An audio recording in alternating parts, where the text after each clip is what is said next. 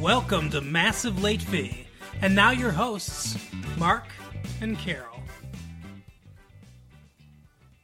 Well, hello everyone. Welcome back to uh, Massive Late Fee. My name is Mark. With me, as always, is my fiance Carol. How you doing today, Carol? Hey, what's up? Not much. It's been a good week here. It is November seventh, nineteen ninety-eight. It is. What do you think? What do you think about nineteen ninety-eight? It's almost like it, over. Feels like it just started, and now it's almost over. yeah. And then we're gonna party like it's 1999. Party like 1999. Prince, what a visionary! What a what a capitalistic genius Correct. to write that song in '86 or '87, whenever that song came out. Uh to know that years later. Do you like Prince? I'm not. I'm not. Meh. I'm not the biggest. Yeah, fine. yeah, that's how I feel too. I like some. So I like some of Prince songs and everything. I'm just not a huge fan. Like Purple Rain, I like.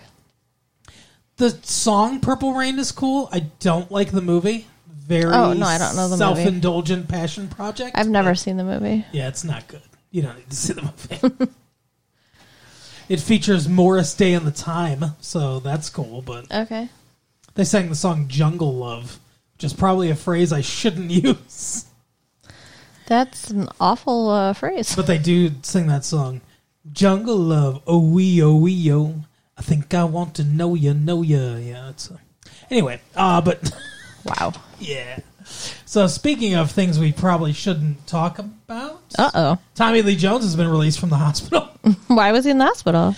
Uh, well, he left the hospital Saturday after going to the emergency room to check out injuries suffered when he was thrown from his horse Aw. and trampled Oh my God. during a polo match. That's scary. Quote, I'm not hurt, a little sore, Jones said through his Los Angeles pu- publicist. I wonder if I can do his voice. uh, I'm gonna try. He's like losing it I'm over gonna, here. I'm gonna try. Uh, let's see. When I think of a phrase, I, I can hear his voice in the um, like I don't care. You know, yeah. I didn't kill my wife. I don't care. Tommy Lee Jones was in uh, that Aerosmith movie, right? I'm, I'm not hurt. A little sore. I didn't know Aerosmith directed a movie. What are you didn't talking direct about? a movie. Aerosmith. The movie with the Aerosmith song with Liv Tyler. Uh, I Armageddon. don't want to Yeah. close my eyes. Armageddon. No, he's not in that at all. He's not. Then I have no idea who he Bruce is. Willis is in that. Well, I know Bruce. I don't think Bruce Willis is Tommy Lee Jones. Who do you think Tommy Lee Jones is? Oh, you think uh, Billy Bob Thornton yeah, that's who I was confused about. Yes. Oh my God, that's why we're together because I was able to figure that out. Tommy Lee Jones was Two Face in that Batman movie we watched. yeah, they look a lot alike. They look a little alike. Ooh, I just got dizzy. Oh my God. Uh, Jennifer Allen Jones, 52, said uh, his horse stumbled Friday during a speedy run. The actor was thrown over the horse's head, and the horse stepped on him. Oh my god. What a like! That's such a rich person thing to do to be playing polo. Sure. trampled. That's that's the richest way to die. trampled by a horse in a polo match. right? Every bottom-toothed bastard out of there uh, out there's got to want that secretly. Well, to be uh, to be trampled to death at a polo match. It's the dream. Right. sure, that wouldn't be horrifying and painful at all. Oh my god. Um. How I mean, about- it's better than being trampled in a movie theater when somebody else fire. Sure.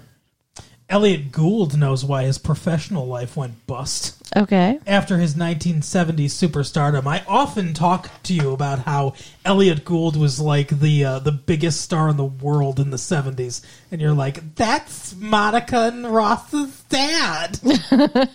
like, yes, honey, yes, it is. Yes. Uh, I was that's so all he'll ever be to me. I was so hot, I didn't realize that I had no judgment, and no perspective. Gould says, "That's conceited." Interesting. You're so hot, Gould. I, I can't do his voice. Uh, Monica, M- Monica, the fuck. I have What is up with you I have it in my today? Uh, Monica, That does not sound like him. Deborah. There you go. Anyway, he said this in an issue of People magazine. I came out here so fast, and I didn't know how to back up. Gould, 60, an ex-husband of Barbra Streisand, was nominated for Best Supporting Actor Academy Award for Bob and Carol and Ted and Alice. He is best known for his role in the film MASH, but went on to appear in numerous dismal films. I'm in quite a bit of junk, Gould says. I can't tell you which was the most terrible, but there are so many, it wouldn't be fair to pick just one. Wow. So he sounds like he sounds fun though. Sounds like a fun guy. Sounds like you would be a little ashamed to truly be a fan. I've seen so much junk. I like I like Elliot Gould. He was good. I, I like You ever him see- as Monica and Ross's dad. You ever see Bob and Ted and Carol and Alice or whatever the fuck it's called? No. Yeah, it's about wife You swapping. talking about the Brady Bunch? no, it's about wife swapping or something like that. Uh, no. like having an orgy or something. he was in that? Yeah. I don't want to see him in that. It's he was young. He was a young man. I don't care. He was so lean. Ew. Such a such a lithe body. I don't want to think about it. Not smooth though.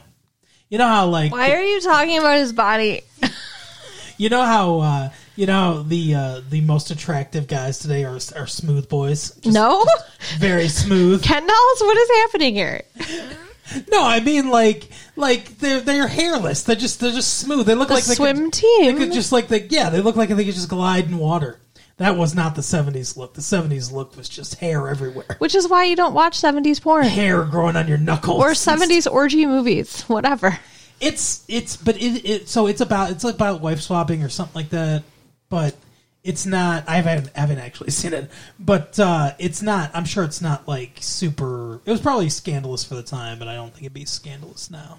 I mean, we we watched that one movie that one time uh, for our Patreon. Watch, we did watch Uh, that movie one time for what? We, for the Patreon. Oh, yeah, It yeah. was in the 70s. That that uh, that site that my buddy uh, built. That Yeah. Patreon. We haven't talked to you guys about that in a while, but my my buddy still has that site out there. We're the only ones on it. We are, and it's awesome. Um, no, but Richard Gere was in it, you know, and he was like a prostitute. Like that was a pretty scandalous '70s movie. Oh oh oh! American Gigolo. Yeah, yeah. Do you think this is probably more scandalous? Yeah, or- if you want to hear us talk about a fucking terrible movie from ni- 1980, actually, technically, Uh, 1980. it just looked like the '70s, though. it does. Well, it's you know late 70s, early 80s. It has that aesthetic. It's like watching, uh, or not Nightmare on Elm Street, um, Friday the 13th. Sure. It's a 1980 movie, but that's very 70s. Um, I want to watch that movie too. yeah, we will. Uh, but you know what else we can do? What? We can watch it on the internet, maybe. I don't know. Possi- okay, Possibly. how's that? I don't know. I mean, people can listen to our tapes on the internet, so Maybe we could possibly. God, it would take so long though, wouldn't it? Um, To- to put a movie? Yeah, to Yeah. try to get a whole movie on the internet. Well, and, like- but you can save things on the internet now. That's what I'm talking about. I mean, I download like two songs. Like I, I queue up two songs to download before I leave for work, and then they're there when I get home. That's that was all that could happen. And if the FBI is listening, we don't illegally No, download. no, songs. I, I pay for that. I pay for that one hundred percent. absolutely. There's no mechanism to pay for it right now, but Shh. we pay for it. Um. Anyway, uh, save it online. New storage services insure you against calamitous data loss. Uh, backing up your critical computer data is like flossing. You know you should, but you don't. It's true. A few software companies are using the internet to make computer backups practical, painless, and less costly. Oh hell no. That sounds like a nightmare. what? what? I mean, like to have your important shit just on the internet. Like, I like having the disc because it's tangible and like I have it, like I can see it. You don't just put your important papers in the internet. Like, what if it just goes away? You have nothing. That's a good point. That's I had I, I hadn't really thought about it since I'm just reading this article now, but that is frightening. Well, it says so. Let's see if let's see if they have any any allaying of your fears. I hope so. Online off-premises storage services can take the sting out of hard disk damage caused by static, natural disasters, and virulent viruses. what is like a, the cold? I know they're talking about computer viruses, but they also make sense in light of burgeoning PC thefts and modern operating system glitches. Quote, Windows 95 now makes it possible to destroy several files at once, says Gary Sun. like that's a feature. Chief Executive Officer of At Backup. What does that mean? I want to know about this rash of computer thefts. Pronounced at Backup, the company is one of three online services being marketed to small businesses and users, uh, home users. With the general degradation of software, online backups are starting to look less scary and more like a refuge. So the three are at backup SafeTNet, S A F T net, and Intel's Answer Express support suite. So, huh, interesting. I mean, I don't like. I don't get it though because they're like, oh, stacks of floppy disks or whatever. You know how much shit you can put on one floppy disk? yeah. I mean, I like having the floppy disk, but I mean, I guess you could have both. It could be like a backup to your backup. yeah, yeah. I mean, I guess okay. So yeah, as like an extra redundancy, I guess I could see that. But why are people's computers getting stolen all the time? Like, what is that about? That, That- doesn't sound. I am not aware of this. Yeah, that I'm that I don't know about. I guess there's a rash of uh computer thefts. I don't think so. I think they're making it up to sell their their stuff. Ooh, it's that's definitely possible. You know what I'm not making up though, Carol? What? Sorry, done with that story now. Um, I'm not making up that uh, Elmore Leonard is finally getting the recognition he deserves. He's gotten recognition and money for quite a while. Hollywood's been turning Elmore Leonard's ideas into films for 40 years.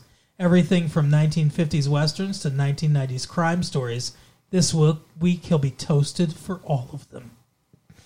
People who think Elmore Dutch Leonard, that's his nickname is Dutch for some reason, uh, his career in the movies began with Get Shorty. Remember we watched Get Shorty? He wrote that. Are in for a surprise when the Detroit area's premier novelist gets toasted Thursday at the Detroit Opera House. Well, if they're coming there to see him, I bet they won't be surprised. Right? Uh, I made about a dozen or so of these for Encyclopedia Britannica at about thousand dollars a script in the 1960s. Elmore or Leonard 73 said from his Bloomfield village home. Uh, Frontier Boy, The French, the an Indian War, Settlement of the Mississippi Valley. Uh, he says they don't think they were very good, but yeah, he started out writing westerns, and then um, you know he's written, you know, like uh, the Get Shorty and, and and crime novels and stuff. I like a lot of his books. He's I know Of, you do, baby. he's one of my favorites. Because I listen when you talk. Yeah. I mean, you're the only reason I know who he is, but You know what else you listen to? Alanis Morissette. I do. I love Alanis Morissette. Well, she's going to settle a few misunderstandings, all right? Okay. Yes, Alanis Morissette is angry. She is also, she wants you to know, in love, out of love, elated, disappointed, insecure, and supremely confident. Wow, that's a lot. Whatever the mood, and there are plenty of them on supposed former infatuation junkie, which is their her new album, which gets three out of four stars according to them. Uh the new the year's most closely watched album. Morissette doesn't want to leave room for misinterpretation. With a conversational frankness that often borders on prosaic, her detailed navel gazing What? her detailed The fuck? navel gazing won't leave much room for head scratching. Okay, her detailed navel gate. Are they talking about like belly buttons or ships? I think they must be talking about belly buttons, right? That's fucked up. What a weird turn of phrase. Thanks to one bitter love song, the Hell Hath No Fury blast of 1995's You Ought to Know, which It is a good song. we do know. Um, is that the one that's supposedly about uh, uh, Dave Coulier that dated her when she was like 16 and he was like 25? Oh gosh, I don't know. Yeah. I I want to look at the lyrics now. Um, yeah. Think about that go down on you the theater thing. Um, Morissette was misguidedly pegged as a generation's irate young spokeswoman. But as 13.1 million record buyers know, Jagged Little Pill, one of the biggest U.S. debut albums Best of all time, was much more than that. A soup of hopeful romance and wry scrutiny of life's overlooked corners. So she wants you to know that she's more than just an angry songwriter. Okay. I mean, we know that for sure, but Can we look at the lyrics? I pulled my little thing out of her CD with the oh, the liner, lyrics the on it. liner Yes. notes. Yeah, go ahead. So I want you, You, you, you ought to know. yeah, I want you to know that I'm happy for you. Uh-huh. I wish nothing but the best for you. Sure. An older version of me Oh, that yeah. Is she perverted like me? Holy shit! Would she go down on you in a theater? At 16 years old, David Coulier, cut it out. Does she speak eloquently? And would she have your baby? I'm sure she'd make a really excellent mother. Uh-huh. Because the love that you gave that we made wasn't able to make it enough for you to be open wide. No.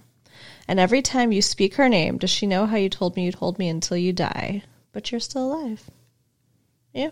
Yeah, she's angry. So, Da- in that song, she is. There's a lot more, but I'm not going to read the whole thing. Dave Coulier says that he heard the song on the radio and he was like, "Oh fuck, I really hurt this this woman or whatever." Duh. And it's like, but here's the thing: like I said, age difference. I don't know the exact age difference, but I'm pretty sure she was young Uh-huh. and he was not. I mean, I mean, 24 or whatever, still young, but He was too old for her. yes, Yeah. Because she was on. Uh, you know, uh, you can't do that on television. I don't know. Oh my god! I just got slimed. Uh, Nickelodeon? Yes. She was on some Nickelodeon show while she was giving a head in the theater? Jesus Christ! I don't. That wasn't one of the skits they did. well, I would hope not. Um, but uh, it, I uh, I don't I can't remember how old she was when she was on it. But yeah, I mean, yes, she was on that show. Okay. Okay. Interesting. You ought to know that. I guess. Anyway. I don't, you know, I didn't have cable, so Do I you know didn't what? really watch that show. Do you know what I want to know, Carol? What, dear? What dreams may come? Oh God, this movie. I want to know what dreams may come in in your dreams after this movie. Okay, I think you were trying to go dirty, but you just you can't go dirty with this movie. Oh no, I wasn't trying to go dirty. Okay. I was trying to go introspective. Hmm. So this is another movie that made me dehydrated from the amount of crying. Yeah. Like Not like the 70s porn dehydrated. that- no. God. Like we talked about recording when we got home from the theater, but I couldn't muster the strength. I was just emotionally wrung out. Yeah. like this movie is beautiful mm-hmm. and interesting. But it's just it's hard. It's a hard watch. It's hard to go through. I wouldn't watch it more than once ever. So, like you'd have to pay me to watch this movie a second time. so this one's hard for me. okay. This is a difficult movie for me to, to talk about and a difficult movie for me to review, I think. why? The movie's gorgeous. yes. Very So- surreal. The cinematography is excellent, and yes, it's it has a dream-like quality, eh, which the cinematography works really well in that and everything, and the it's like the parts that are that are in real they're in life in the life that we all lead before the deaths that happen in this movie are shot conventionally. There's a contrast between those and the other realm of existence, which works really well. Yeah. and it's it's like a a fairyland or something like that. I, I really loved what they did with the color palette of this film and with the the lighting of this film. Uh, so it's gorgeous. I think the direction is good in the film. The performances are are top notch. Uh, there is something about Robin Williams that he's such a like I don't know. He has such a presence on screen. He's so larger than life and so almost grounded that he works so well in fantasy worlds like this. I think about Jumanji and mm-hmm. stuff like that Yeah. too. Like it, it's same kind of thing where that's like a different kind of fantasy world. He works really well in these, or like Hook. Yeah. I thought of Hook a few times when we were watching this movie. He works really well in fantastical situations. Sure. His presence there both grounds you to reality and also makes what's going on so believable at the same time. yes i, I agree This film has a ton of emotional weight to it. Mm-hmm. And yet, there's something, and I think part of it might be the ending. and and we'll get to it. But there's just something missing from it, and I don't know what. I did not have the fully satisfied feeling at the end of this film. Hmm. It's a good movie. I'll get the rec- recommendation out of the way early.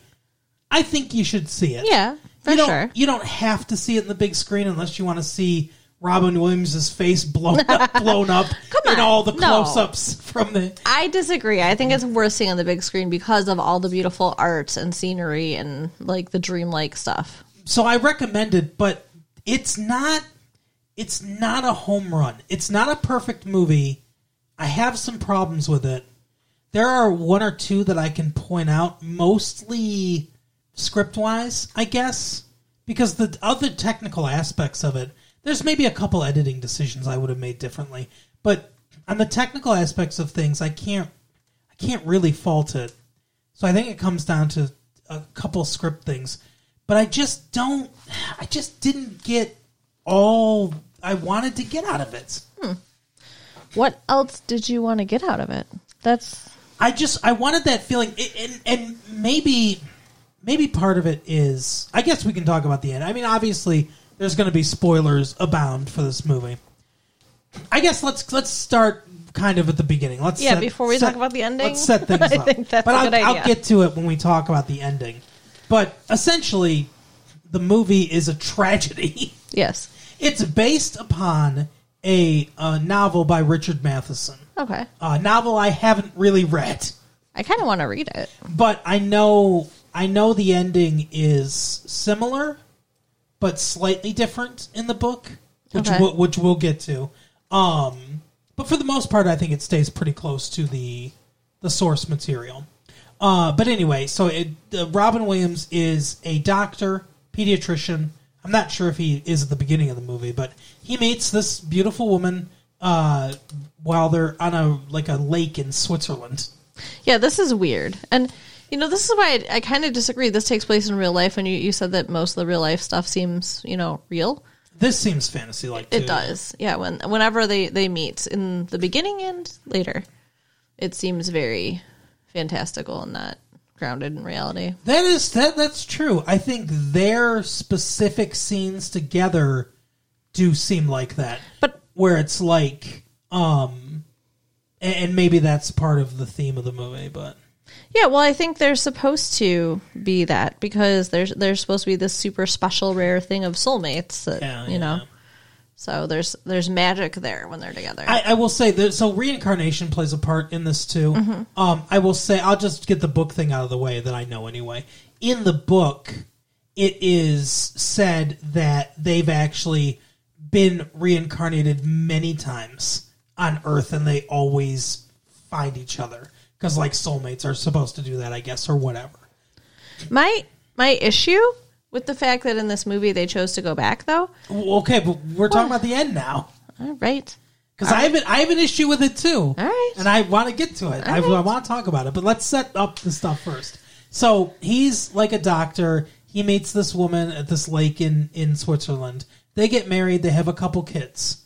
Uh, their couple kids die in a horrific car accident. Um, that's kind of glossed over at the beginning. This this movie is sort of like it goes in kind of a linear fashion and then it goes back Yeah, there's a lot of flashbacks. there's a lot of backtracking back and forth. Like at first, I was thinking, "Oh, we're really fucking breezing through some shit that we should not be breezing through," and then it like later it goes back, and I'm like, "Okay, I, I kind of see what the what the movie's doing here." Um, she's upset, obviously. I mean, they're both upset, but like she uh so she works she's a like a curator i guess for a museum. She does art on her own. She also curates pieces for a museum. Uh so she works in the art world. Uh then he is going to help her out for she needs a bunch of pieces or whatever for something. He's going to help her out and uh so he's driving someplace in where where there's an accident. He gets out to try to help somebody because he is a doctor. And yeah, it's then- like a requirement, I think, for a doctor to go help when there's an accident. Like, and then he gets hit by a car and killed. yeah. and then he meets Cuba Gooding Jr., who's also very good in this movie. Cuba Gooding Jr. and, and Robin Williams, I think, work really well together and off of each other, and I think they should do more movies together. They had good chemistry for sure. Hundred percent. Um.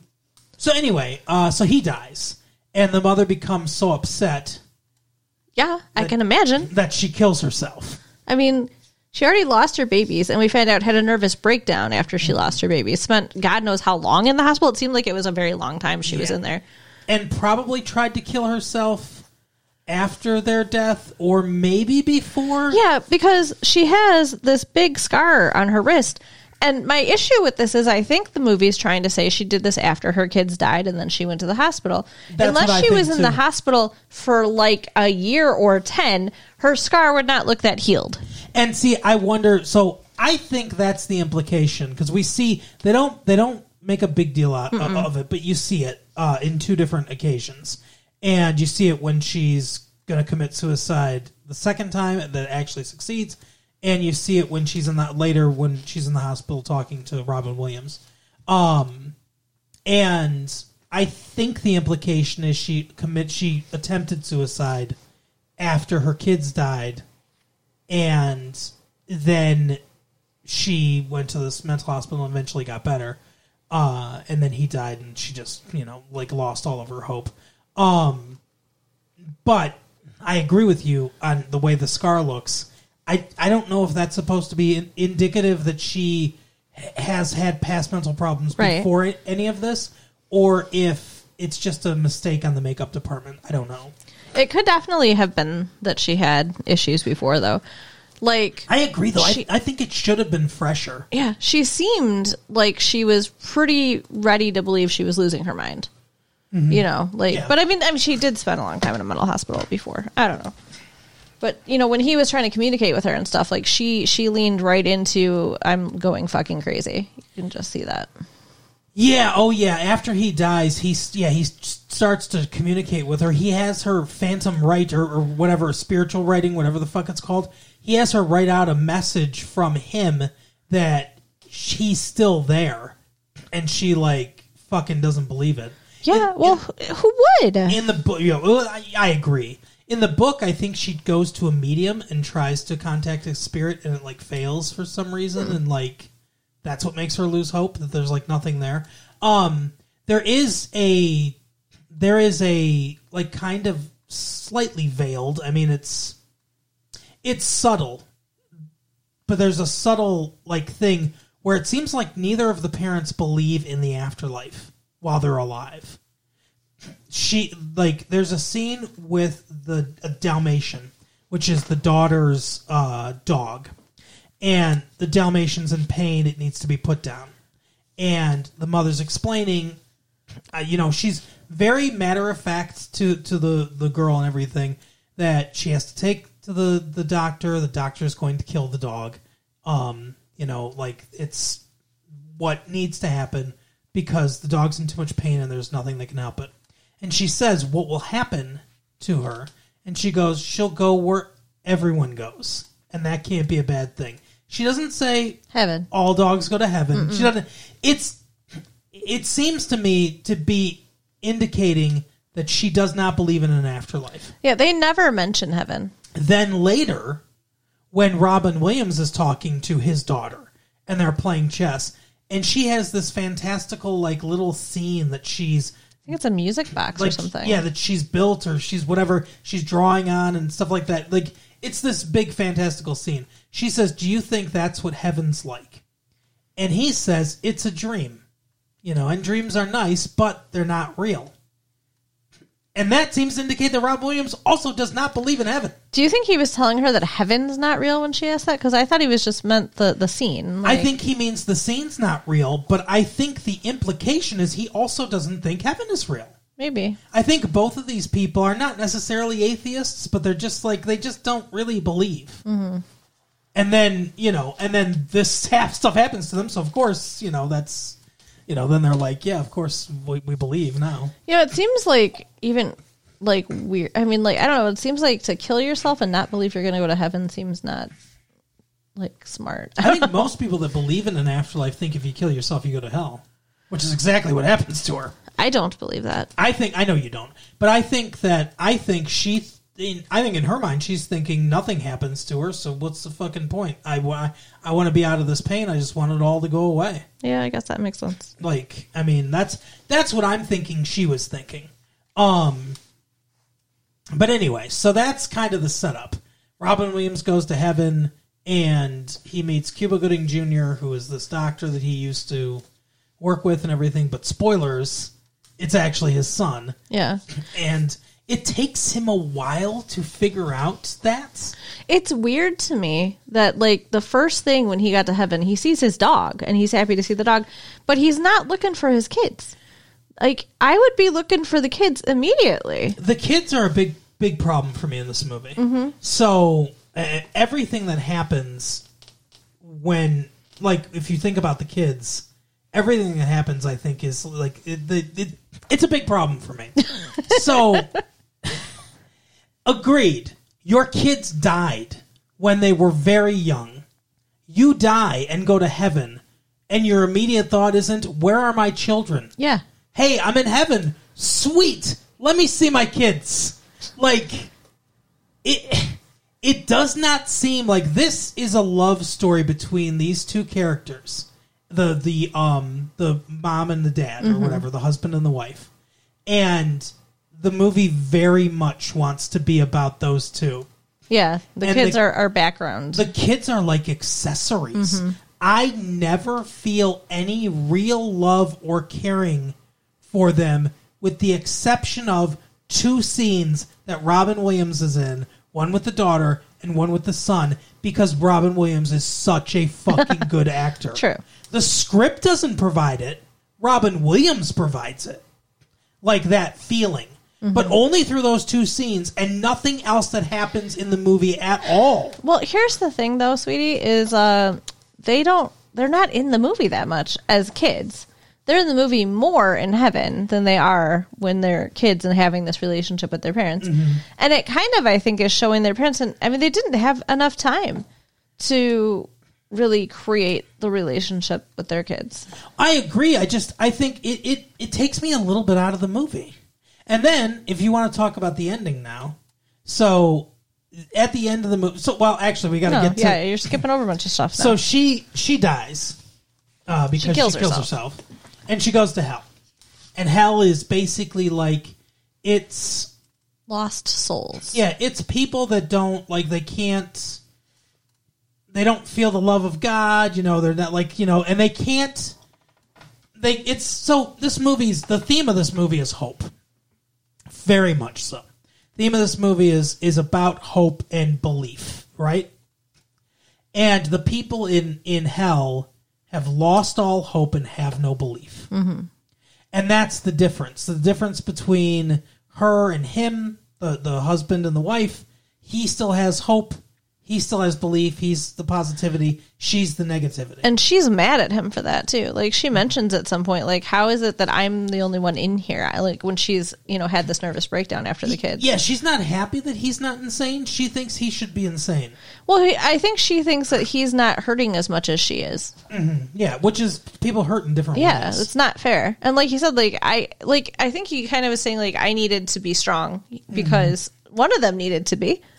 Yeah. If she was falling apart, he couldn't also fall apart. when she's in the when she's in the the asylum, not asylum, but whatever the home that she's in, it looks like a very nice place. Yeah, it's a rich people psych hospital. Yeah, with but- like beautiful outdoor stuff. But when she's in the psych hospital and everything, and he's talking to her, he's like, "Look, um, I'm leaving because apparently she was talking about divorce and stuff like that, and she was like." I just think we're two. It's just so funny because they're soulmates, Right. Um, I just think we're two different people or whatever, and everything. And so then he says, "This is later, later scene," but he says to her, "Look, me hanging around here's not helping you. It's only making it worse." Like right when he died, and he was hanging around her, Yeah. which was also making it worse. He was like, "So I've got to go. I have to, you know, let you go. So this is a one way ticket for me. I'm leaving. This is the divorce decision day. They call it Double D Day." so weird that they then choose to celebrate it like a fucking anniversary later. Well, it's because she chose hope. Yeah. Like, I mean, I get it, but at the same time, it was like a really bad day It was- I- with a good ending. But I don't, I just don't think I'd celebrate that. so he's like, you know, basically like, hey, I'm leaving and we'll get divorced because I'm not helping with you. And he said, I understand why you're so angry at me because I couldn't, I couldn't be with you. Mm-hmm. I couldn't, like, it wasn't that the kids died and, and you were so sad. It's that I couldn't also, like, I didn't give She myself felt abandoned. to this despair too, right? So uh then she rips up the ticket and they hug and whatever and they they stay together. Um so when he so basically he finds out from his son that she killed herself and um she's in hell. And at first, it- he doesn't know it's his son yet, and it's Cuba Go- Gooding Jr. telling him, he's like, "Well, when can I see her?" He's like, "Never. You can't see her." It's amazing to me because we, as the audience, didn't know yet that that's his son, and that he was able to have that conversation with his dad in a way that he's like, "I'm just going to be here for you. This is hard news. You know, you're not alone." Like that's his mom. Like he should be having a lot of problem with what, is going on too. Well, he's been dead for a while. He probably was having a hard time too. Yeah. He's been dead for a while, and I think he's probably gotten more used to how things go. It's it's said that they have jobs Yeah. in heaven, like they're they they do things. They help other people and stuff, which is actually super nice. Yeah. Um, but she like his daughter helps rehabilitate animals and helps like helps bring animals into the afterlife and stuff like that, which is nice because she lost her dog, so that makes sense. And he helps lost souls, like his dad was, come to the light, basically. So he's like an angel of death, kind of sort of thing, where he's like a guide to to get people to the other side, which is also really nice. Yeah, like you'd think that it was just for his dad, but it's not. It's like what he does. Yeah. Um so I think that experience probably helps him with that. But uh so they go to Max von Sydow. Uh they go to the Exorcist's own Max von Sydow, uh Castle Rock's own, remember uh, Needful Things? We didn't uh I don't think we uh did, I don't think we watched Needful Things. No, I've never seen Needful Things. it's a shitty movie, but very good book. Um, but anyway, so uh, uh, he um, he was Leland Gaunt in that. Um, sorry. So he uh, Ed Harris was in it. You know, you don't remember? No, I don't. I didn't I see think it. I think Bonnie Bedelia was in it too. I believe. Okay, If I keep throwing names, it's not going to make me remember a movie I haven't seen. Are you sure? I'm 100 percent sure. Yeah, it sucked. Anyway, um, so uh, so anyway, uh, Max von Sydow says, "Yeah, yeah, we can, uh, we can totally fucking, uh, we can totally fucking do it. Um, Okay, you're you're all distracted. Do what now? to get to hell, There to you go. to go get her. Yeah, he's he's supposed to be a tracker, and he's going to help find the the wife. He doesn't But- do any tracking though. He does not. All he's like is, "Hey, think about her." Yeah, well, because they're sp- they're soulmates, so he's supposed to be like getting a feeling or a signal that will lead him to her. But he he figures out that Cuba Gooding Jr. is his son, and he's so distracted by that that he's not finding her. So he has to leave him behind so that he can find her. Very convenient that he has to leave him behind too, because then it makes his decision, his stupid decision, Oh, yeah. later in the movie, uh, much easier. Well- because he doesn't have to look his son in the face and be like, you know what, son, I'd rather fucking be in hell with Right. her than be with you. Oh, yeah, I didn't even think about how that would feel for his kids, but yeah. Um, I think that's incredible acting on his part, though. When he finds her, Hundred percent. This whole, both of them, Yeah. this whole scene is Is amazing. fantastic. yeah, I was crying the whole time. But yeah, he finds her in like a weird dystopian version of their house. Mm-hmm. And she's she thinks she's, she thinks she's alive. She doesn't understand what's going on. She's so sad and confused. She's like, "There's no gas or electricity or water, and I'm missing things, Mm-hmm. my art." And it's just like, God, yeah, that is what hell would be like, isn't it? Like everything that she cares about, it's not there. yep. And so my he, books, like everything. So he tries to get through to her, and he can't. So he comes back out to Max von Sydow, who is like in ac- in actuality this doctor that he uh It was like a father to him. Yeah. So he says to him, uh, you know, hey, you were in there for a long time. He's like, because because the the whole the whole danger you can't die because you're already dead. So the whole danger of hell is essentially being sucked into hell to your mind, like losing your mind, essentially, like your mind being warped into thinking like That it's real and hell becomes your reality. yeah, and it's like it's like the hope being drained from you essentially, which makes sense as a thing that would happen if you go to hell, like the hope's all drained out of your body. Um, so he says to Van Ma- Vax, what? he says to Max von Sydow, um, okay, so yeah, you know, I, I felt that it was going to happen. He's like, but I'm going back in there. He's like, I would rather be in hell with her than be in heaven. See, and I don't think that it's necessarily that he'd rather be with her. I think it's guilt. I think he doesn't want to abandon her again. I, He doesn't want. He wants to be with her. Yeah, I mean, there's definitely juxtaposition to when she was alive, him not going crazy with her, mm-hmm. and you know now, like he's like, I'm not going to do that again. I'm gonna, and he basically says that to her. He's like, you know, I'm, I'm, I'm, gonna, I'm staying with you. I'm going to join you or whatever. and then you can just see like everything just leaving him and he's becoming mm-hmm. like her but somehow that pulls her out of it and then Because his sacrifice gives her her hope back. yeah and so then they're able to go to heaven together um that seemed weird and not it didn't seem like the way it should have gone and I think that's part of my problem. the The first two acts of the movie, I think, are fantastic. The last act has some very great scenes. Like I said, my favorite scene in the movie is that scene of them interacting together and the acting in that scene. But I think there are things wrong with the third act of the movie, They- and I think that's where the movie loses me a little bit. The ending didn't hit quite for me. i kind of thought that it wasn't even real at, at one like i i don't know i thought I was thinking that too because it's all too easy. Yeah. She and I think that's part of the problem. She comes out of it and like he's all drowning and whatever and she's like, "Oh, you know, come back to me, Christy or whatever." And uh they close their eyes and then they're in heaven.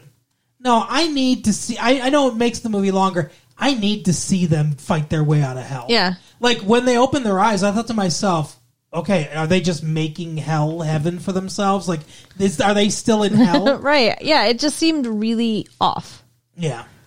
And then, like, it's all happy, and you know, oh, we're with our kids now, and the she, dog. she wants to see the kids right away. Yeah. And she gets to see her kids right away. Yeah. Well, like his son said when he asked, "When do I get to see my kids?" He's like, "When do you want to." So, like, it seemed like maybe there was some stuff he was working through. I don't know. Yeah, yeah, I guess so. Um, But then they decide to go back together again. I didn't like that at all. No. I mean, he fought so hard to get her to heaven. Why would you risk it? Who's Yeah. to say she's not going to kill herself again? She, I mean, it, she's a soul. It's the same soul, so she could. She could easily give in to you know Yeah. despair and lose hope and kill herself. And it's heaven. What what the fuck you want to come back here for? Like Like, oh, it's just fun to go find you on Earth again. Like, and and like and you've got your kids back and like I just But- stay. Yeah, what the fuck? And then they make it so convenient at the end too. He's like, they're talking. The kids aren't even in this fucking scene. That's what makes it so like infuriating. And he's like, he's like, what about reincarnation? The kids are okay with it. I talked to them. you know, like a lifetime on Earth's like a snap of the fingers here. So like, it's it's cool. They'll just be happy with us when we come back here. See, and I don't get that either because it seemed like a lot of time had passed for his kids. Yeah. and it wasn't even but four years that since they died. But oh, a lifetime here is just a snap all of a sudden now. Yeah, that that doesn't make any sense. That's in, that's incongruent with the what what we've learned before because it seems like time passes almost the same basically. Um, but yeah, I just like it.